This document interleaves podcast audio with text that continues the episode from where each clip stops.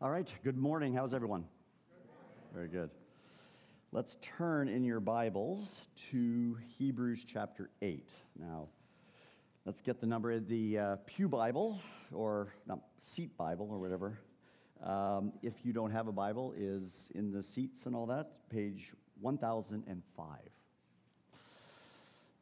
I will read, and in your pews or chairs and everything else is I shouldn't do this, but it's ESV in there, but I will read from the old NIV. Sorry. It's just, it's a habit. My Bible's all marked up. If I lose this Bible, I'm in serious trouble. Uh, so follow along as we read from God's Word. We'll read Hebrews chapter 8. We'll come back to this in a, in a few moments. Um, we're in the middle of a section. Right? That's one of the challenges, right? As you look at Scripture, you're in a whole middle of a section. So he's concluding and then transitioning, but follow along as we read this glorious passage of Scripture that speaks of the Lord Jesus, right? Uh, in your bulletins, you have the title Christ Alone. The full title, well, it's up there, isn't it? Uh, the heart of the Reformation, Reformation Sunday, we'll come back to that, is really Christ alone. And this is a great passage that speaks to him being alone, Lord and Savior. So let's read Hebrews 8 and see what God's word is saying to us today. The author says, the point of what we are saying is this. And so here's a kind of conclusion.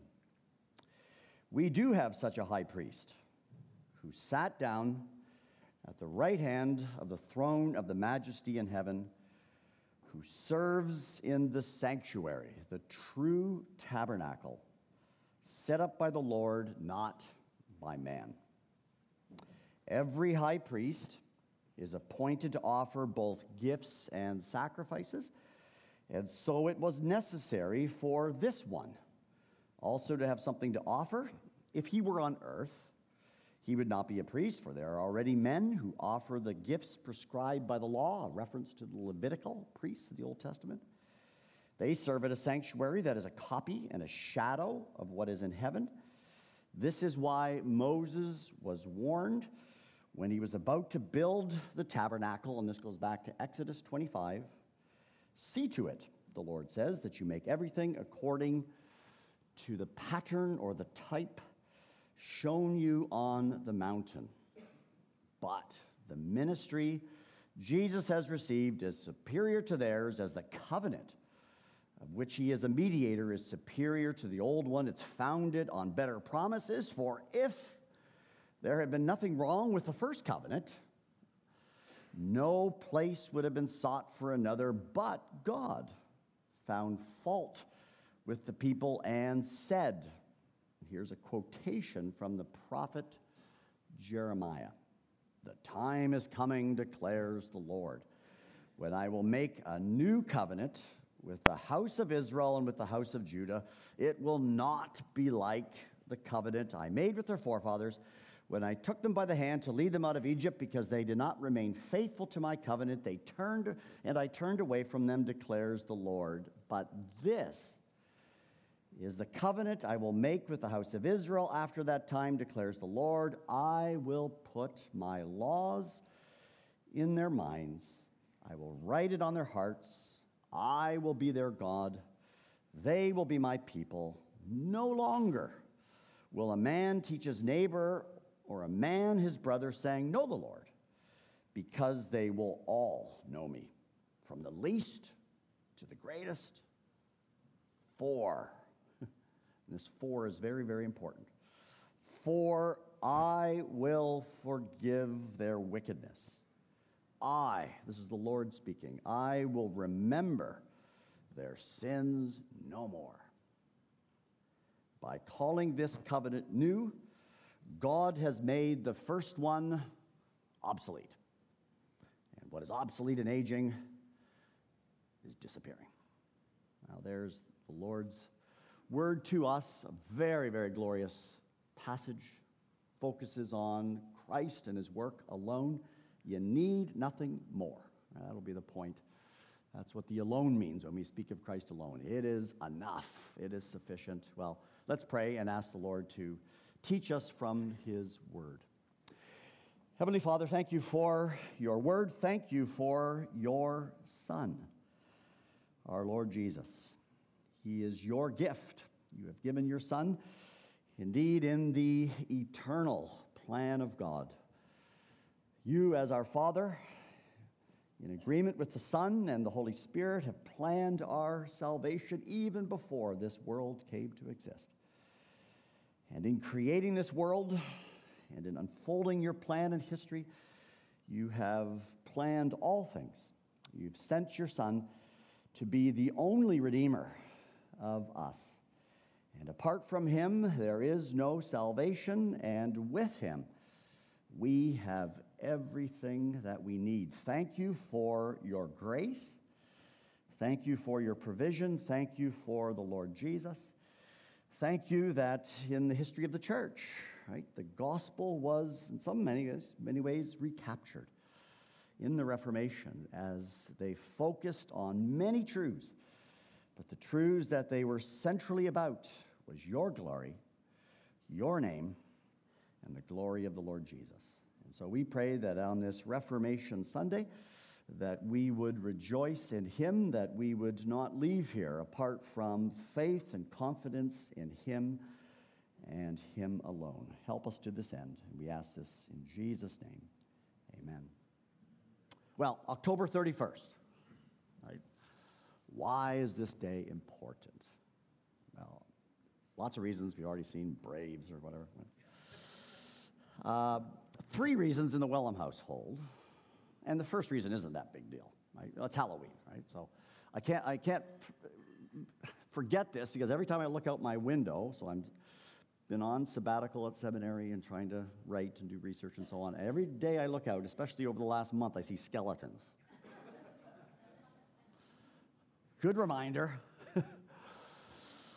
of Halloween and maybe the corruption of it. But skeletons everywhere, right? Celebration of death, right? Well, that's Halloween. Right? Also in the Wellum household is my dear wife's birthday. So she was born on October 31st. As she grew up and as we have celebrated that through our raising of our children, it's always been a lousy birthday day. because always the kids are trying to do candy and trick or treat and this kind of thing, and churches having trunk or treat or whatever. And so she always gets shortchanged, but it is her birthday, and uh, we're glad for that. I'm glad for that, right? But, right, and not minimizing her birthday, uh, it's also in the history of the church what we call Reformation Sunday? Now, some of you may not have heard of Reformation Sunday before, but Reformation Sunday is a reminder that 504 years ago, so October 31st, 1517, there was a monk Augustinian monk Martin Luther. Right? He was a professor, and uh, he thought that uh, he would do something very innocent. He wrote up 95 theses, right? And he took those 95 theses and he went to the door of the University of Wittenberg and he nailed them on the door. This was just a common practice. He wanted to have discussion about these 95 theses. He was hoping that all the way to Rome, right? The church at this time was the Roman Catholic Church. He was hoping all the way to the Pope he would just create a conversation. Well, unbeknownst to him, he created a fire, right? And by nailing those 95 theses to the door of Wittenberg University, it created a firestorm. And we go back to this day and say this really was the spark that began what was known as the Protestant Reformation. Right? In the history of the church, right, there's been two major divisions that have occurred over time. Back around 1000, technically 1054 AD, right, there was a split between East and West, right? So if you hear of Eastern Orthodoxy and Greek Orthodoxy, that's where all of that took place. The church was unified up until that time. And then in the Western world that we live in, in 15, the 16th century, 1517, a split then took place between the Roman Catholic Church and then what we now know as the Protestant Church. And we are the heirs of that Protestant Reformation, right? So there's two great splits, and we now live as a result of it, right? The Reformation had to happen. And even, I think, Roman Catholic people, right, scholars and so on, realized the church was in trouble. And this happens often throughout the history of the church, right? The church can see strong days and weaker days. And this was a weaker day for the history of the church. Its leadership was not faithful and honoring to God. Nominal Christianity had spread all the way through Europe, right? And you have people going to the church. The church governed the whole society, but not much, right? Personal saving faith in Christ. So people were hungry for the gospel. 100 or so years later, earlier, they had come out of the Black Plague. A lot of things going on at this period of time. And what sparked the Reformation, what sparked Luther, was a man named Tetzel who was selling indulgences. Right? And he was trying to then say you could buy your way out of purgatory, right? So after death, you need to be purged, and you could then buy your way out. And Luther said, no, no, no, no, right? He had rediscovered, as he's read the book of Romans, he rediscovered that no, God saves. God provides a redeemer. That redeemer is enough. We don't have to add anything to his work. And so that's what called the church back to the truth of the gospel and out of the Reformation, right? I mean, this impacted the entire world. We can't even understand our country, the Western world, apart from the Reformation. I think one of the issues that came out, out of the Reformation was the translation of the Bible. Right? Up until that time, it was just in Latin. Only certain people could read it. Luther translated into German, and even before that, Wycliffe in English, and the Bible that you have in your hands is largely due to that period of time where the Bible was then printed, it was translated, it was given to people. We also had, indeed, a recovery of God's Word, the centrality of the gospel, and a spillover effect to society. Now, none of these areas are perfect, none of these times in history. There's no golden age in history.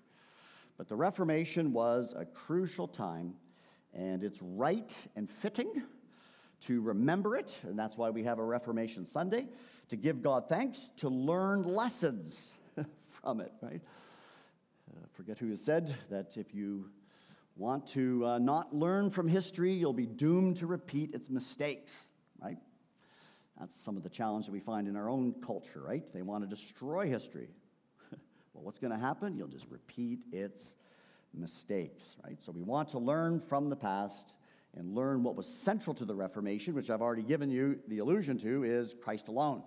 Christ alone, his work is enough. God, in his provision of his Son, provides everything we need for our salvation, right? So, two things we want to do today. We're going to get to Rome, or Hebrews 8, but first, I just want to, because of learning lessons from the past, I want to just focus on, right? We don't always have this in our schools and so on, just something of what was the Reformation, right?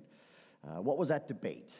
Why did it occur? What lessons can we learn? Which then takes us to the centrality of it in terms of Christ alone. That is really what is at stake, right? And then turn to Hebrews 8, which is a beautiful passage that teaches us this central truth, this heart, right, is that Christ alone is enough, right? So that's what we want to do. So let's first look at the Reformation, and if you were to summarize it all down, right, what were the issues at stake in the 16th century, 15, 17? What were the two major issues that were there and are still with us today, right?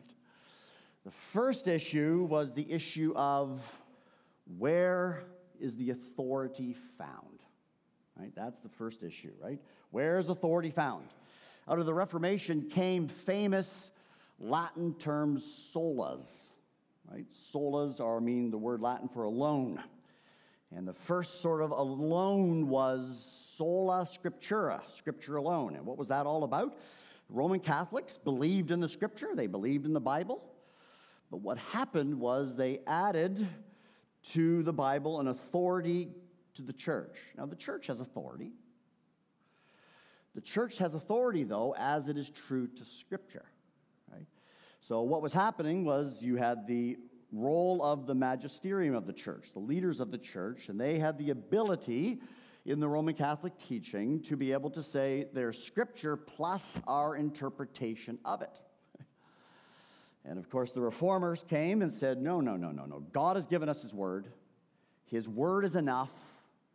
The Spirit of God will lead His people to understand His Word. If there's anything that contradicts the Scripture, we need to not believe that. We need to reject that. We need to hold to Scripture alone. And of course, the same lesson applies to us today, right? This doesn't just show up in Catholics and Protestants, it shows up in our churches, right? right? Just think of all the debates today. What governs my life, right? What is my authority? For most in our society, the authority is you. Right? You never want to admit that often. But I will determine what I think I should believe, what I should live, right? I will identify my own desires and so on. And the Reformation teaching has to come back to us.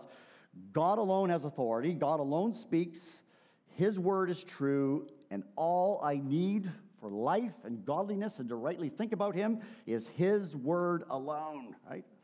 That's a lesson that still must remain with us today. So that was the first issue of the Reformation. Where is the authority found? Has God said this in terms of his word, and is it enough? Right? And the second issue, of course, is now tied to Christ. Roman Catholics and Protestants agreed on a lot, right? They're all part of a larger Christian tradition, aren't they? Particularly on such foundational issues as who God is, right? They all agreed on that. The doctrine of the Trinity, they affirmed the great creeds of the church, right? The person of Christ, the deity of Christ, and his humanity and his incarnation, and so on. Yet, yet, the sufficiency of Christ's work began to be compromised. Now, what do we mean by sufficiency? Well, we mean, is Jesus enough? Can I just say, raise my empty hands and say, all I need is nothing I bring to the table? I don't bring my own good works. I don't bring anything in myself. I simply believe in Him, trust in Him, rest in Him, and that is all I need to be right with God, right? And this is tied to the doctrine of justification? We read Romans 4. So, what was the debate here was in the Roman Catholic view, they affirmed Jesus is the Lord, Jesus is God. He is God the Son. He is the only Savior, right? All of that was held in common. Yet, what you need is Christ plus. And it's the plus that was the problem, right? So, Jesus on the death of the cross, for instance, he paid for all of our sins in the past. He put all of my sins away, yet I presently sin. so, what do I do with my present sins? Well, I have faith in Christ. And then I need to have then new grace given to me through the church. And it's that through the church, which is the additional factor. Again, our churches are very important, but our churches do not mediate to you the grace of God.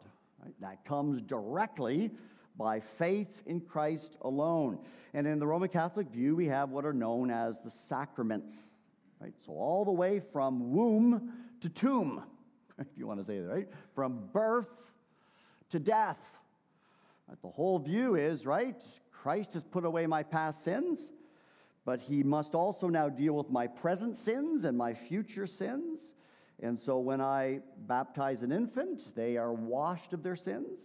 As I come to the church, I am cleansed of my sins. And this is why, in the Roman Catholic view, the doctrine of justification is not that God has declared us right before God because of Jesus alone. It's God is making us right. Those are two different things. There's a process. I am becoming more right. I am growing in grace as I come to the church, and the the work of the church is now applied to the sacraments, and they say Christ has established all of that, but it's Christ plus receiving the sacraments. But the problem with this, right, is you've now added to Christ's work. And the Bible will say justification, which is God's declaration that we are right before God, is nothing to do with you. It has everything to do with Christ alone. And this is why in the Reformation, right, you have that sola, scripture alone, faith alone, but the faith alone is in Christ alone. And we receive God's grace alone, not through you, not even through the church, but by coming directly to the Lord Jesus Christ. And why should that be a surprise? Shouldn't be, because who's Jesus? Jesus is the Son of God from eternity. He's God the Son who has become human. Why would you think you could add anything to him? Right? In his humanity, right, he lives his life for us. He obeys for us. He keeps what we don't keep, which is namely the law of God and the obedience to God, right? He does that perfectly. And so his perfect life in our faith in him is now given to us. It's called imputation, right? He is charged, his life is charged to us. We are declared to be right in him by faith in him. He obeyed for us, you didn't obey. And he is not only in his humanity the obedient one, but he is God the Son. He takes, and remember in Scripture, our sin is before God. How does a holy God forgive sinners? How does he say, um, You are right? He doesn't grade on the curve, he doesn't overlook our sin. He must ultimately satisfy his own demand against us. Well, who can do that? Only God. He must be the divine Son who pays for our sin. In his humanity, he represents us. And by our, and this is the important role of covenant, right? By faith in him, by coming into covenant relationship with him, all that he has done in his life, his death, his resurrection is now mine. So that I can say, He is my Savior. He is my Lord. I don't have to bring anything to the table. I can't bring anything to the table. He alone is Lord and Savior. And so in the Bible and also in the Reformation, there's a direct relationship that the believer has to Christ. And that direct relationship is very important. It's not indirect. In the Roman Catholic view, it's indirect. You have Christ, but you come through the church. No, no, no, no. You come directly to God Himself in and through His Son, so there's no intermediary. He is the Savior. He is the Lord. He is the only one that we come to. And this is again a Reformation lesson that has to be applied to us today, right? Just as we make up all kinds of authorities, we then make ourselves the authority. So in salvation, we think we're good enough. Right? We think that we can bring our own good works. We can bring our own righteousness. That Christ is, is yes, he's important, but will contribute something. And Scripture will say, and the Reformation will say, and the lesson of the Reformation is you can't contribute anything, right? If you think you can contribute something, you have a too high view of yourself, right? You have too low a view of God, you have too high a view of yourself, and too low a view of the Redeemer. So all of these great truths, and that's what really the Reformation was about. That's why you have another soul of the Reformation, right? So you have Scripture alone, you have faith alone, which is in Christ alone, Christ alone, grace alone, and you also have to God's glory alone. Now, everybody in the history of the church has always said to God's glory alone. But uniquely in the Reformation, right? They recaptured what we need to recapture is this universe is not about you the importance of this world is the glory of God, right? He is center. He is the one who has made us for himself. We are the ones who have sinned against him. And our only hope is that he acts in grace. Grace is undeserved. He now gives a redeemer to us. And then he does it all. If that's not what happens, then we are without hope.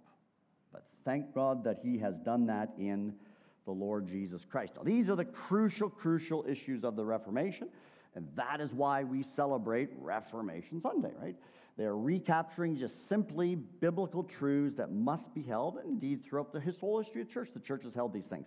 But it was brought back with new force, new understanding, and we then must continue to be heirs right, of the Reformation in these same areas that always are compromised. Always, right? Don't think that we live in our evangelical church as anything different. The authority of Scripture is under attack in our evangelical churches. That's why we're having a lesson on why the Bible, right? Uh, the sufficiency of Christ's work is under attack, right? The minimizing of the holiness of God and justice and elimination of final judgment, all of these things are undercutting the very truth that God alone is God, He is holy and just, that we have no standing before Him apart from His provision of Himself in the Lord Jesus Christ, right? Now, the truth of, and now we'll come back to Hebrews 8, right? The truth of Christ alone, right, which was so central to the Reformation. Where do you find this truth in the Bible? And the answer is everywhere, right? Properly understand all of the Old Testament, all the New Testament, everything teaches you God alone, God's glory alone, in Christ alone. Salvation is by grace through faith and the promises of God that we contribute nothing, right? All the way from Abraham learned that lesson uh, way back in the Old Testament. The Apostle Paul, in our reading of Romans 4, teaches us that. So, this truth of Christ alone is found everywhere in the Bible. But one great place is Hebrews 8. So, go back to Hebrews 8.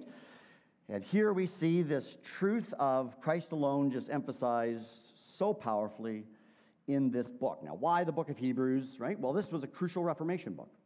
Now, the whole Bible's a crucial Reformation book.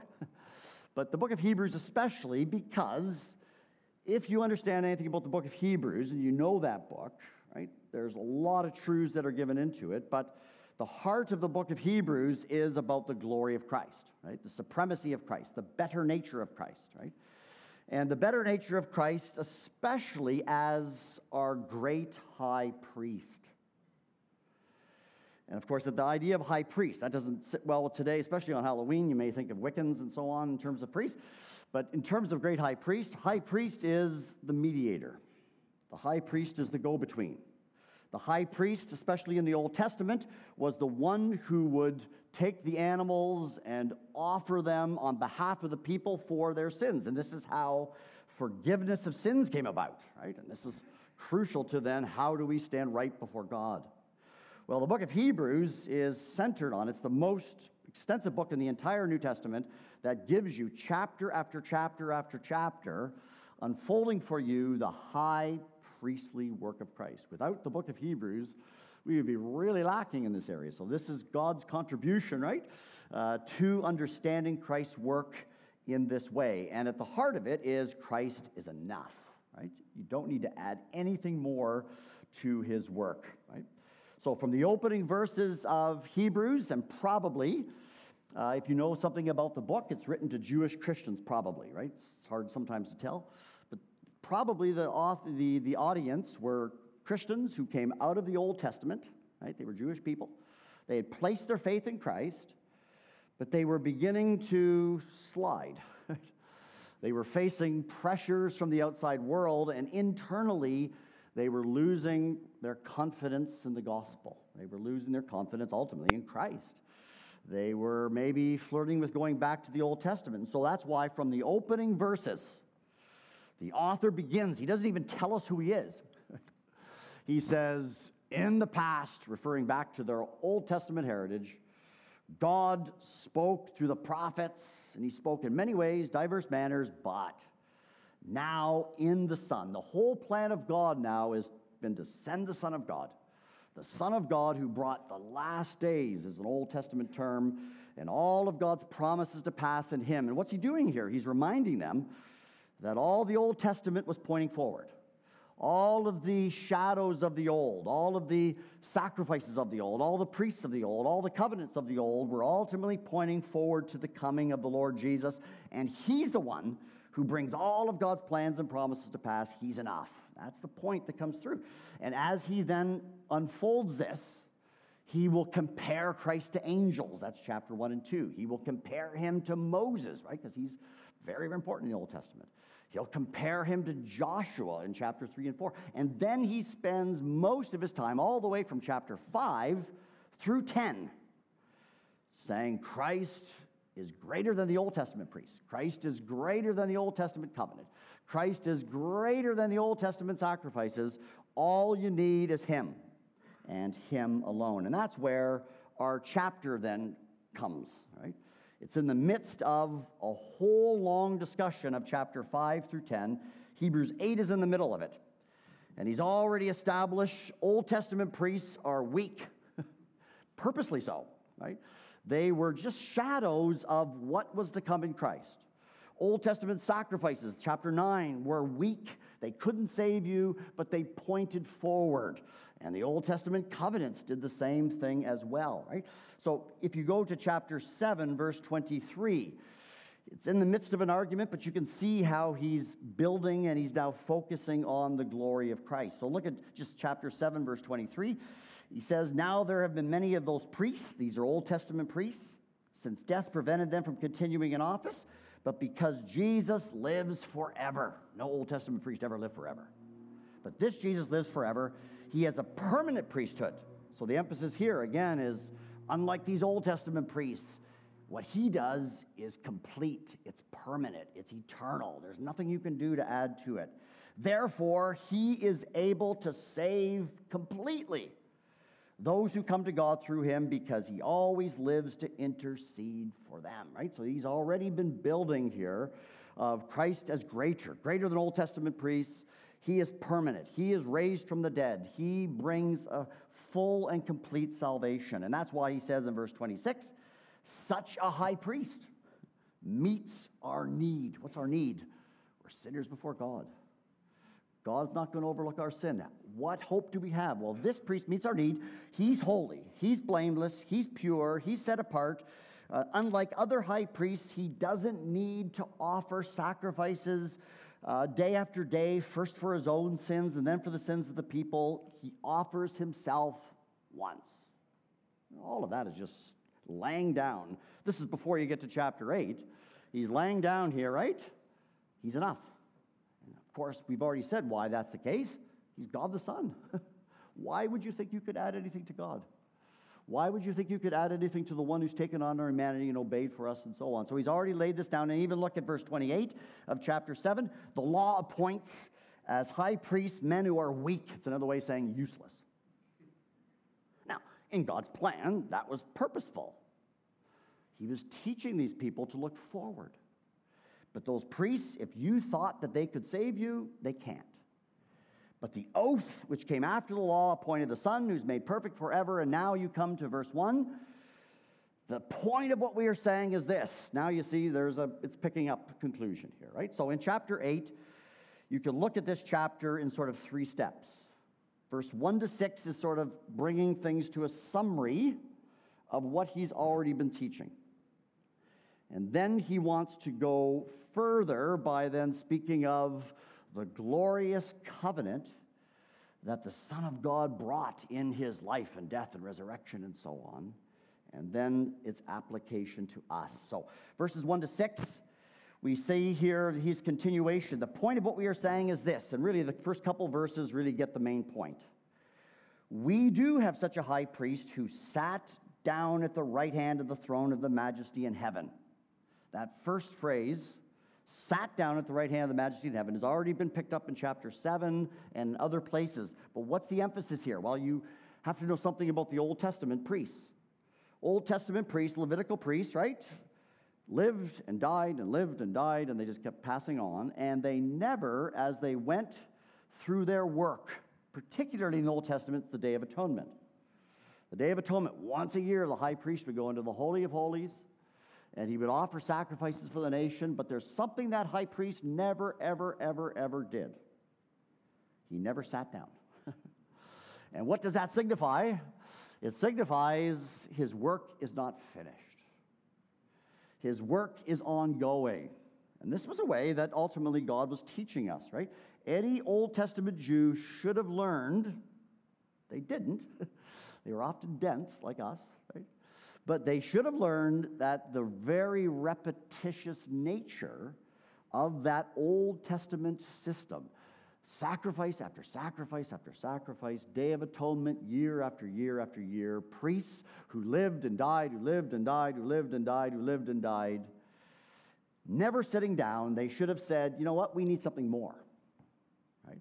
And that's ultimately the more that Christ brings. And so we're told here that Christ sits down. That's another way of saying his work is done. Right? You don't add anything more to it. And where does he sit down? He sits down at the right hand of God. This is a position of total authority, right? It's God the Son. And he completes his work. And then verse 2 picks this up as well. Really, 2 through 6 is just highlighting the old system. He serves in a sanctuary, the true tabernacle set up by the Lord, not by man. And then in verse 3, every high priest is appointed to offer gifts and sacrifices. Well, he does this as well. He offers him ultimately himself. If he were on earth, he would be a priest. He wouldn't be a priest. There are already men who offer that prescribed by the law. They serve at the sanctuary that's a copy, a shadow that's in heaven. This is why Moses was warned build everything according to that which is on the mount. What's going on here, right? Well, basically, it's reminding the people that the entire Old Testament system was simply one huge object lesson, one huge illustration that they were to look forward to something greater. That's what it's, that's what it's all about, right? We can say much more about that. But just as the Old Testament priest looked forward to a greater priest, so the entire Old Testament tabernacle and temple, right? We're studying Samuel, where David and then eventually Solomon build the temple. All of that was given as one huge object lesson. An object lesson that was to ultimately have those people look forward. We need a greater priest. We need a greater sacrifice. We need a greater covenant. We need a greater temple, right? A greater tabernacle. And when it says here that he serves in the true tabernacle, that's just simply a way of saying he serves in that which ultimately the Old Testament pointed forward to, right? So these verses here are kind of summary. They've already been unfolded from chapter 5, 7, and so on, and they're basically saying Jesus is enough. He's finished his work, he's completed it, it's done, it's total. The true tabernacle that he now offers himself in is ultimately giving of him as the one who lays down his life who completes all of the Old Testament. Remember at his death, where the temple curtain was rent in two, simply saying that whole system is now done, right? Because Christ has now come, right? And that's the point of these first verses. And then in verse 7, he makes the transition to now a covenant.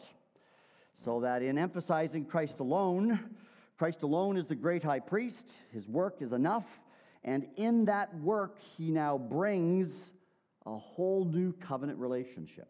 Right? That's the importance. In the scripture, covenant and priests are all tied together. Old Testament priests served under an old covenant. The new covenant priest, the Lord Jesus, serves and brings a new covenant. Right? So, verse 7 is a very, very important verse, especially for the Jewish person, because it's reminding them that even in the Old Testament, God was alerting them to something more to come. Read verse 7. It says, For if there had been nothing wrong with the first covenant, that's a reference to ultimately what Moses established and the priesthood and the tabernacle and the temple and so on. If there was nothing wrong with that covenant, no place would have been sought for another. That's just another way of saying if you read your Old Testament properly, as you read your Old Testament, God establishes an entire covenant relationship with Israel and all the priests but then as you keep reading the Old Testament, God says, I'm going to make a new covenant. Well, if it's new, that's telling you the old is not enough. Right? If it was enough, you wouldn't need the new. You just say, keep going, right? Just keep bringing new priests and just keep uh, the system as it is. And so the very fact that in the prophets, and this is what he'll quote in verse 8, the very fact that later in the prophets, and where do the prophets write? They write at the end of the Old Testament era, don't they? After all of this system is in place, the prophets come. God says to the prophets, There's coming a new covenant. There's coming a new priest. And what should the Jewish person have been thinking? This old system is going to be done away with. That's what they should have been thinking. That's the point here, verse 7. If there had been nothing wrong with the first, God wouldn't say, here's a new one. And then you have in verse 8 the quotation from the Old Testament to prove his point. And this is what we want to finish here with and just look at this promise of a new covenant because the promise of a new covenant comes through the great high priest, right? The Lord Jesus, right? And this new covenant promise has within it, it's enough. Christ's work is enough, right? So we read in verse 8, but God found fault with the people and said, and this is a quotation from Jeremiah the prophet, right? This is the longest quotation you have of the Old Testament in the Bible, right? So repeatedly, the New Testament quotes the Old Testament over and over and over again, especially this book. And here is the longest quotation. So obviously, it's signifying something really, really important here, isn't it? And this is, comes from Jeremiah 31. The time is coming, declares the Lord. So in Jeremiah, it's looking to the future. From these people, the Christians here, now they're looking at the past, right? What the prophets look forward to now has come in Christ, and the author's reminding them Jesus brought that.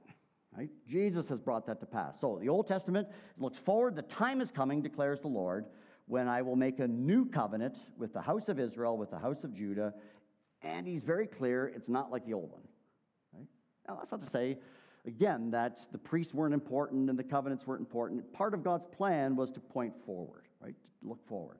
So it's not going to be like the covenant I made with their forefathers when I took them out of the hand to lead them out of Egypt because they did not remain faithful to my covenant. I turned away from them. This is the covenant. And of course, you can't have the covenant without the covenant priest, right? Without the covenant mediator, without the Lord Jesus Christ. This is the covenant I will make with the house of Israel. I will put my laws in their minds. I'll write it on their hearts. That's Old Testament language for I'm going to take out their hearts of stone. I'm going to give them new hearts. I'm going to give them so that they believe and they walk and they, they're rightly related to me.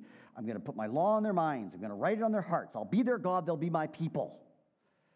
No longer will a man teach his neighbor or a brother saying, Know the Lord. They'll all know me. It speaks of this new covenant is going to bring such transformation that those who are in that covenant will have new hearts, will know God, will be transformed, They'll all know me from least to greatest, right?